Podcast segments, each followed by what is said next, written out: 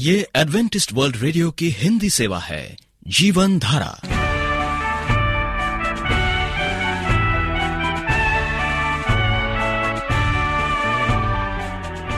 कार्यक्रम जीवन धारा सुनने वालों को प्यार भरा नमस्कार। एडवेंटिस्ट वर्ल्ड रेडियो की हिंदी सेवा की ओर से हम आपका स्वागत करते हैं। आइए, आपको इस 30 मिनट में प्रसारित होने वाले कार्यक्रमों की जानकारी दे दें। आज बच्चे कहानी सुनेंगे कहानी के बाद एक गीत, और फिर कार्यक्रम के अंत में पवित्र शास्त्र, यानी बाइबल से परमेश्वर का वचन होगा। तो श्रोताओं, आइए बच्चों की कहानी सुनने से पहले इस गीत को सुनते हैं।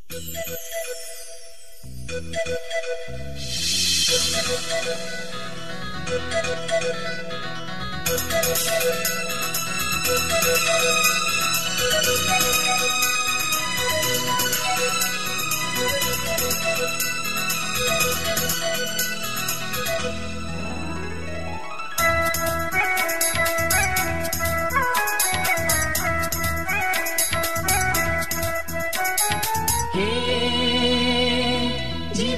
दाता प्रभु यीशु।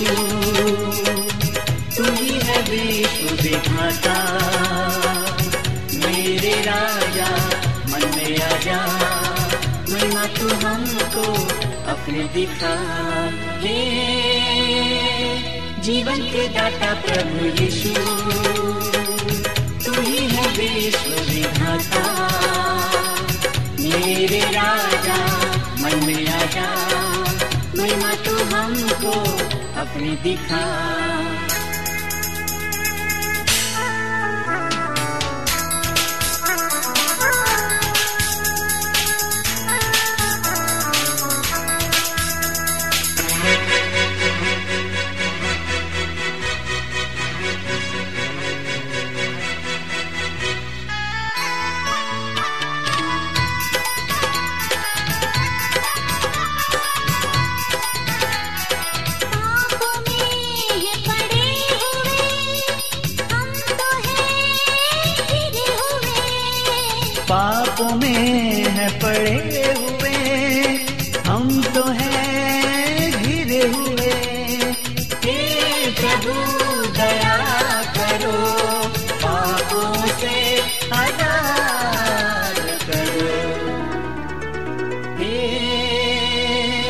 जीवन के दाता प्रभु यीशु।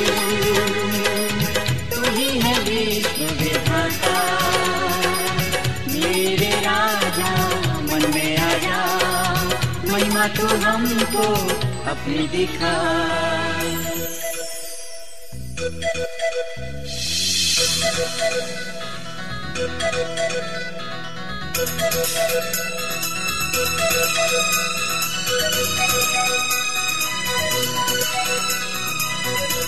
जीवन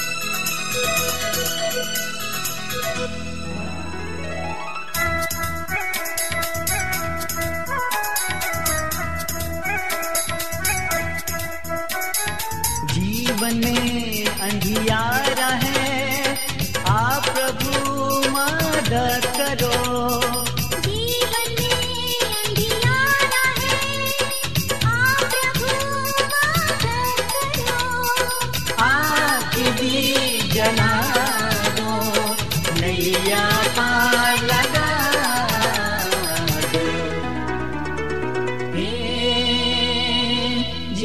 दाता प्रभु यीशु। तू ही है विश्व विधाता। मेरे राजा मन में आजा महिमा तू हमको अपनी दिखा।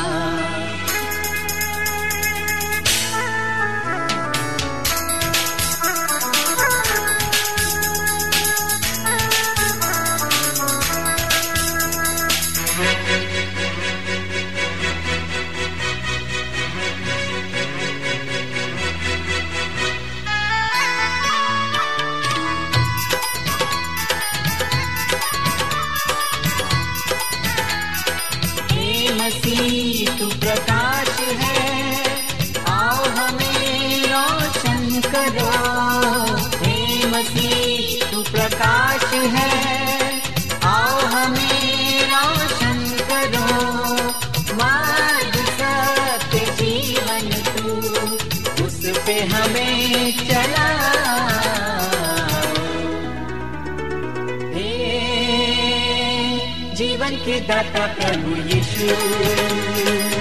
तू ही है विश्व विधाता। मेरे राजा, मन में आजा। महिमा तू हमको अपनी दिखा। महिमा तू हमको अपनी दिखा।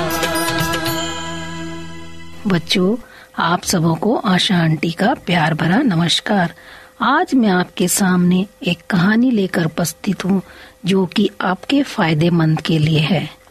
जब मैं अपने स्कूल में पढ़ती थी, हमारे पाठ्यक्रम में स्वास्थ्य विज्ञान विषय में एक पुस्तक हुआ करती थी। उसका नाम था बच्चों का स्वास्थ्य।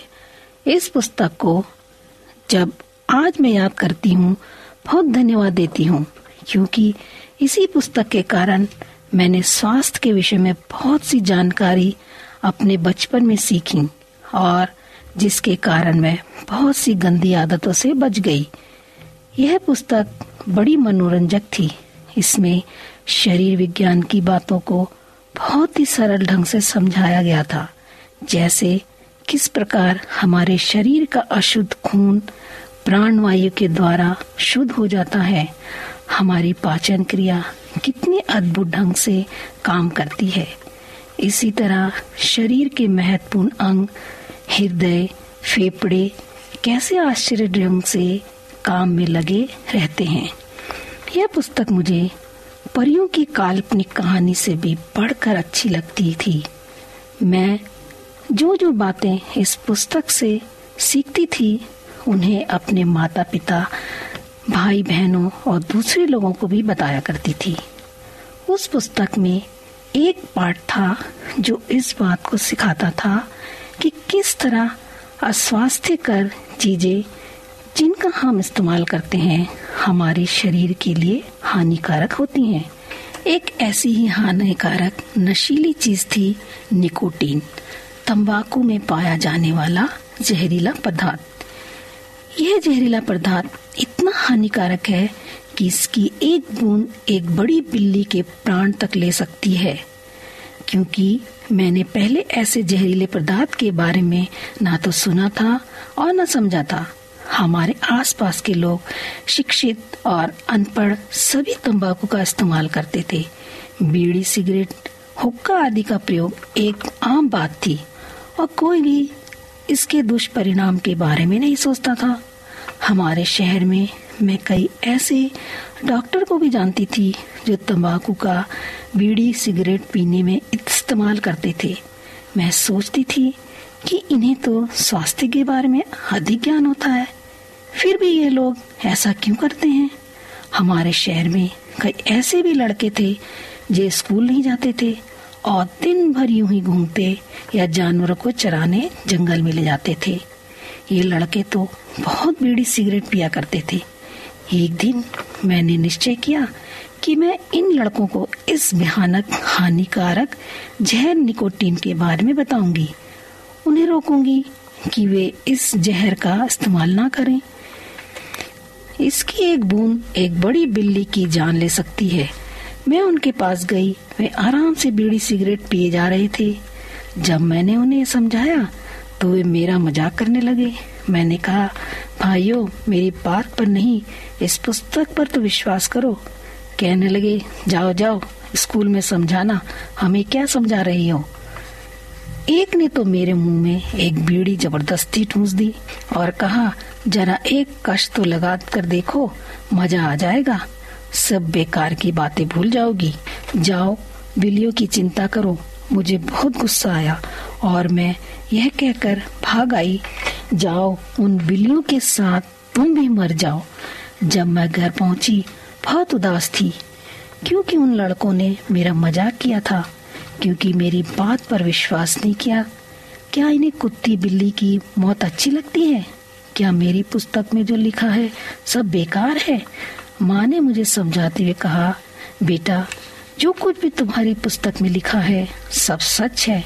बीड़ी सिगरेट पीना स्वास्थ्य के लिए हानिकारक है। बच्चों, तुमने सिगरेट के पैकेट पर यह चेतावनी आजकल अवश्य पड़ी होगी। पहले तो ऐसी चेतावनी लिखी नहीं होती थी, पर आजकल ऐसी चेतावनी के बावजूद भी कितने लोग यहाँ तक कि स्कूल के छोटे छोटे लड़के भी सिगरेट पीते हैं। माँ ने कहा, बेटे जब प्रभु यीशु मसीह इस दुनिया में थे, उन्होंने भी लोगों को कई बुरी बातों को करने से मना किया, परंतु लोगों ने उनका भी अपमान किया, उपहास किया। हम सबको सोचने और निर्णय करने की शक्ति दी है, चुनाव करने की समझ दी है। वह हमें अच्छे और बुरे का ज्ञान करवाता है, कोई ज़बरदस्ती नहीं करता। तुमने बाइबल में पढ़ा है, प्रकाशित वाक्य तीसरा अध्याय, बीस पद। देख मैं द्वार पर खड़ा हुआ खटखटाता हूँ। यदि कोई मेरा शब्द सुनकर द्वार खोलेगा तो मैं उसके साथ भीतर बैठूँगा, भोजन करूँगा। परंतु यीशु ने उन्हें एक अवसर दिया, चुनाव का मौका दिया। वह नाराज़ नहीं हुआ। हाँ उसे उनके जिद्दी स्वभाव पर दुख अवश्य हुआ। उसने कहा, है ना लू का तेरा अध्याय चौतीस पद में कितनी बार मैंने चाहा कि जैसे मुर्गी अपने बच्चों को अपने पंखों के नीचे इकट्ठे करती है, वैसे ही मैं भी करूँ। पर तुमने ये ना चाहा तो देखा ना, बेटे लोगों ने उस महान गुरु की भी बात नहीं मानी। अपनी ही मनमानी करते रहे।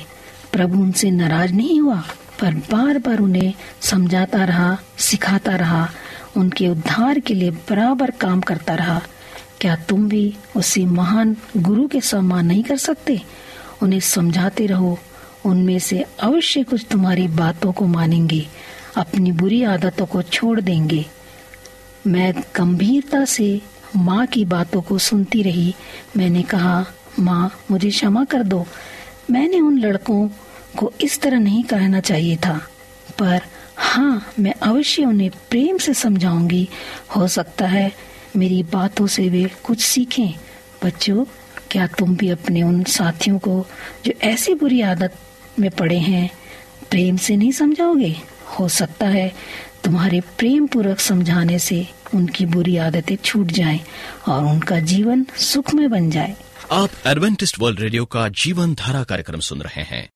यदि आप यीशु के जीवन और उनकी शिक्षाओं या फिर स्वास्थ्य विषय पर पत्राचार द्वारा अध्ययन करना चाहते हो तो हमें इस पते पर लिखें voice of prophecy 11 Hailey road New Delhi, एक एक शून्य शून्य शून्य एक इंडिया श्रोताओं, इससे पहले कि हम परमेश्वर का वचन सुने, आइए ये गीत सुनते हैं।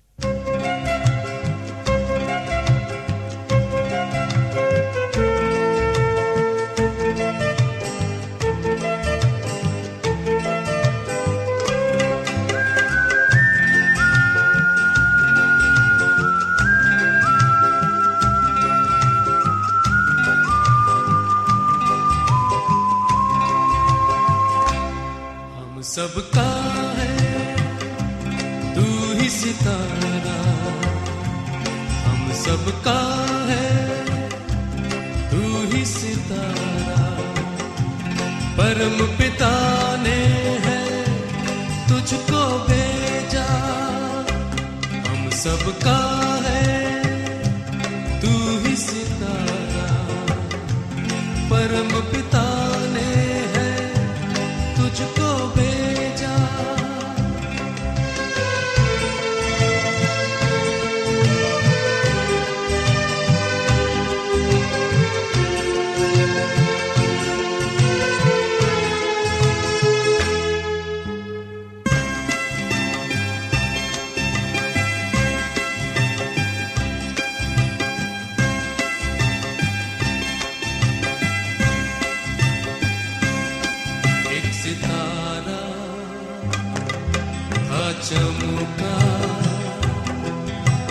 पूरब की जानब से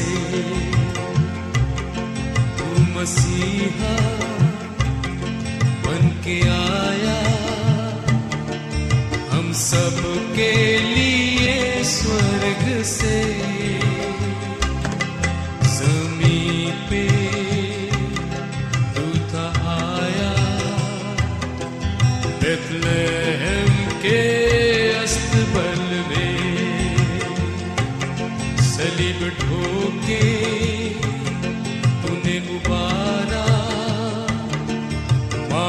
प्रभु को उस गर्द से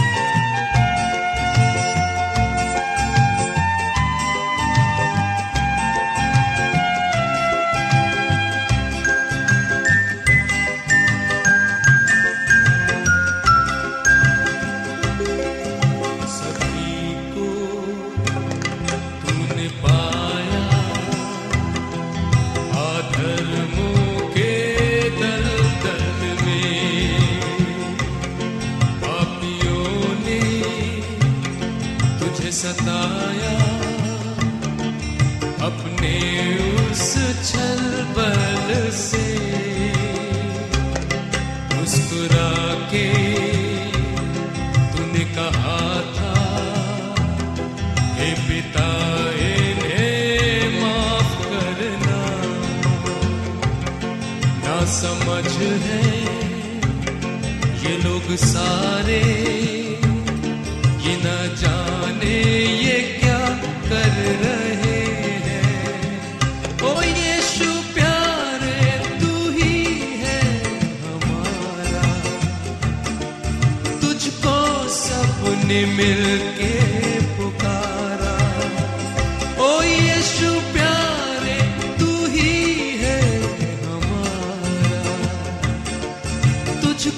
सबने मिलके पुकारा। हम सबका है, तू ही सितारा। परम पिता ने है, तुझको भेजा। हम सबका है, तू ही सितारा। परम पिता ने है, तुझको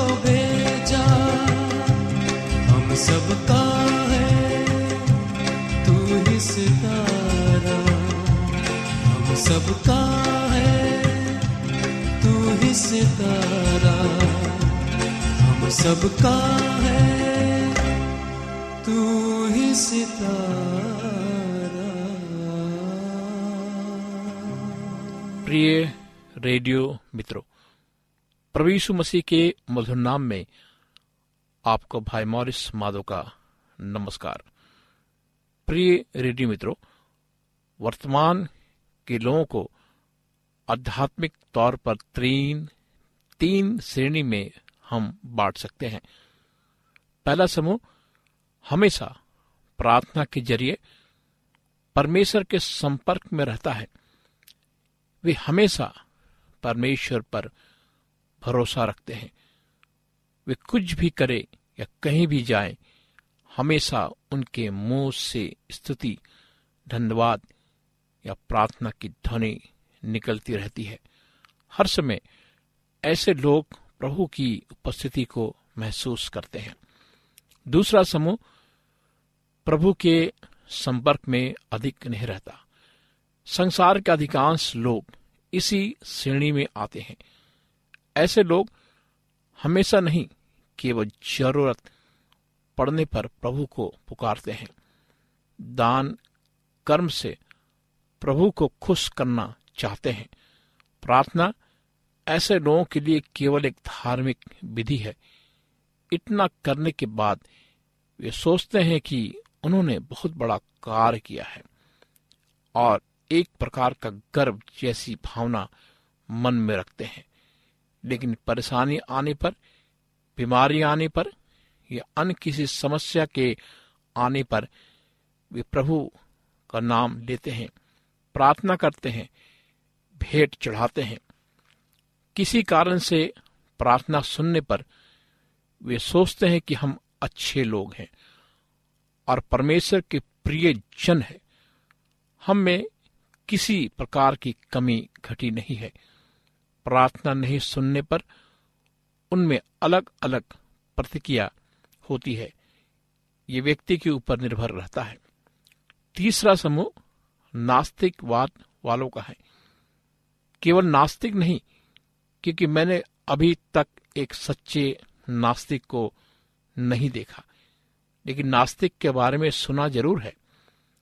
धार्मिक विधियों के पालन पालन करने में कठिनाई के कारण या पवित्र परमेश्वर के सामने खड़े होने में स्वयं पवित्र होने के कारण स्वयं के लिए कुछ पापों को छिपाने या दबाने के लिए मन में ईश्वर विश्वास होने पर भी बाहर से ऐसे लोग ईश्वर का विरोध करते हैं और नास्तिकवाद फैलाते हैं।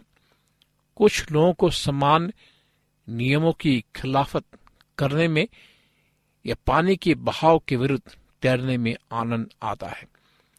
इनमें से अधिकांश लोग ईश्वरी प्रकोप को शांत करने के लिए दान, कार्य आदि करते हैं। मुसीबत आने पर मन में प्रार्थना करते हैं। मजबूर होकर परमेश्वर से प्रार्थना करते हैं। ऐसे अचानक बिजली चमकने पर अनजाने में प्रभु का नाम लेते हैं। मनुष्य स्वभाव से प्रार्थना करने वाला है। प्रार्थना सब लोग करते हैं। पहले समूह की अधिकांश प्रार्थनाओं का उत्तर मिलता है। दूसरे समूह की प्रार्थनाओं का उत्तर कभी मिलता है, कभी नहीं मिलता।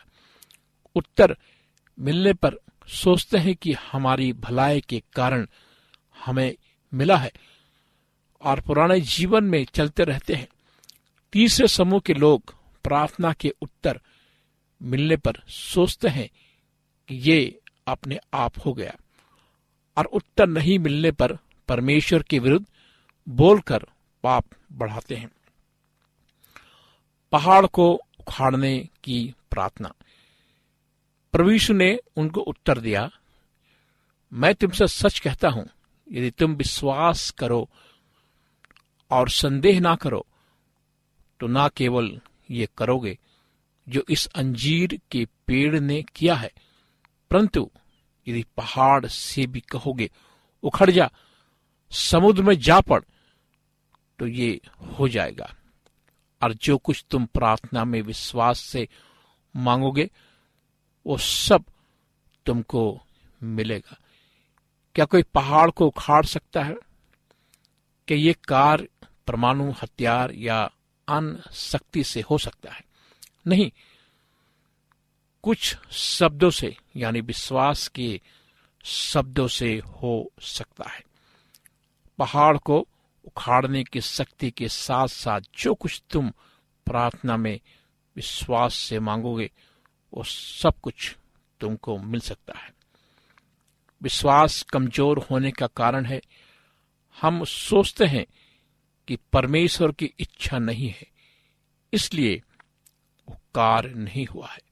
बात यह है कि हमें उसी प्रार्थना का उत्तर मिलता है, जिसमें प्रभु की इच्छा होती है। लेकिन हमारी अधिकांश प्रार्थनाएँ प्रभु की इच्छा के अनुसार नहीं होती।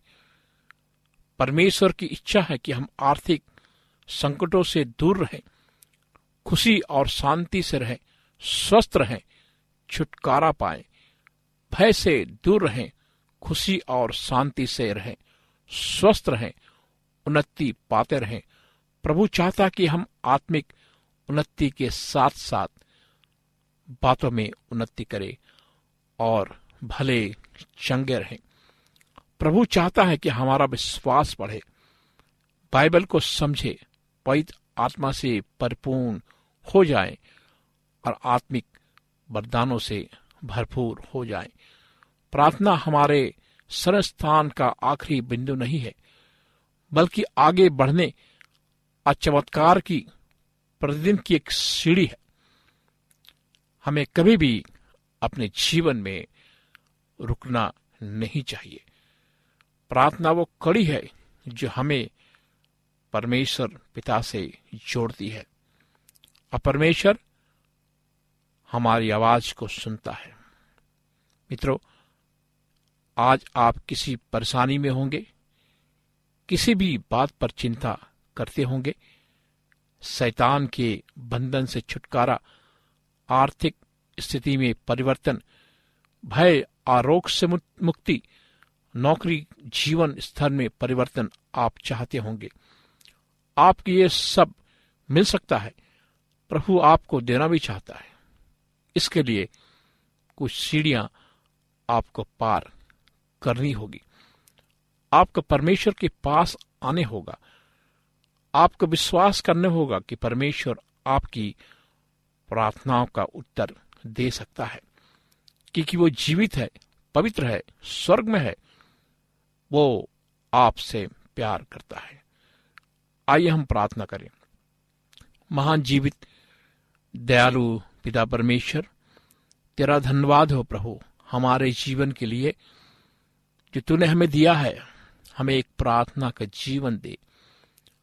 हमारे अंदर तो विश्वास पैदा कर, ताकि हम तुझे देख सके कि तू हमारा पिता है, हमसे प्यार करता है। और तू कहता है विश्वास से मांगो, मैं तुझे दूँगा। मेरे मित्रों, इस प्रार्थना को प्रभु यीशु मसीह के नाम से मांगते हैं। आमीन। मित्रों, हमें आपके पत्रों का इंतज़ार है। आप हमें पत्र लिखें। आप हमें इस नंबर पर भी संपर्क कर सकते हैं। हमारा नंबर है नौ छ आठ नौ दो तीन एक सात शून्य दो। नौ छ आठ नौ दो तीन एक सात। शून्य दो। हमारा ईमेल एड्रेस है Morris M O double R I S A W R at Gmail dot com Morris A W R at Gmail dot com परमेश्वर आपको आशीष दे।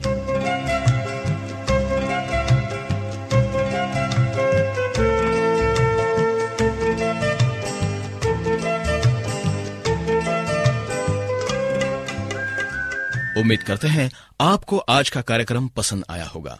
आपको कार्यक्रम कैसा लगा? अवश्य लिखे। हमें आपके पत्रों का इंतज़ार रहेगा। हमारा पता है, कार्यक्रम Jeevan Dhara Adventist world radio post box सत्रह, पुणे, चार एक एक, शून्य शून्य एक, महाराष्ट्र, इंडिया। श्रोताओं, अब हमारा समय यहीं पर समाप्त होता है। इसी समय, इस मीटर बैंड पर आपसे फिर भेंट होगी। तब तक के लिए हमें आज्ञा दीजिए। प्रभु आपको आशीष दे।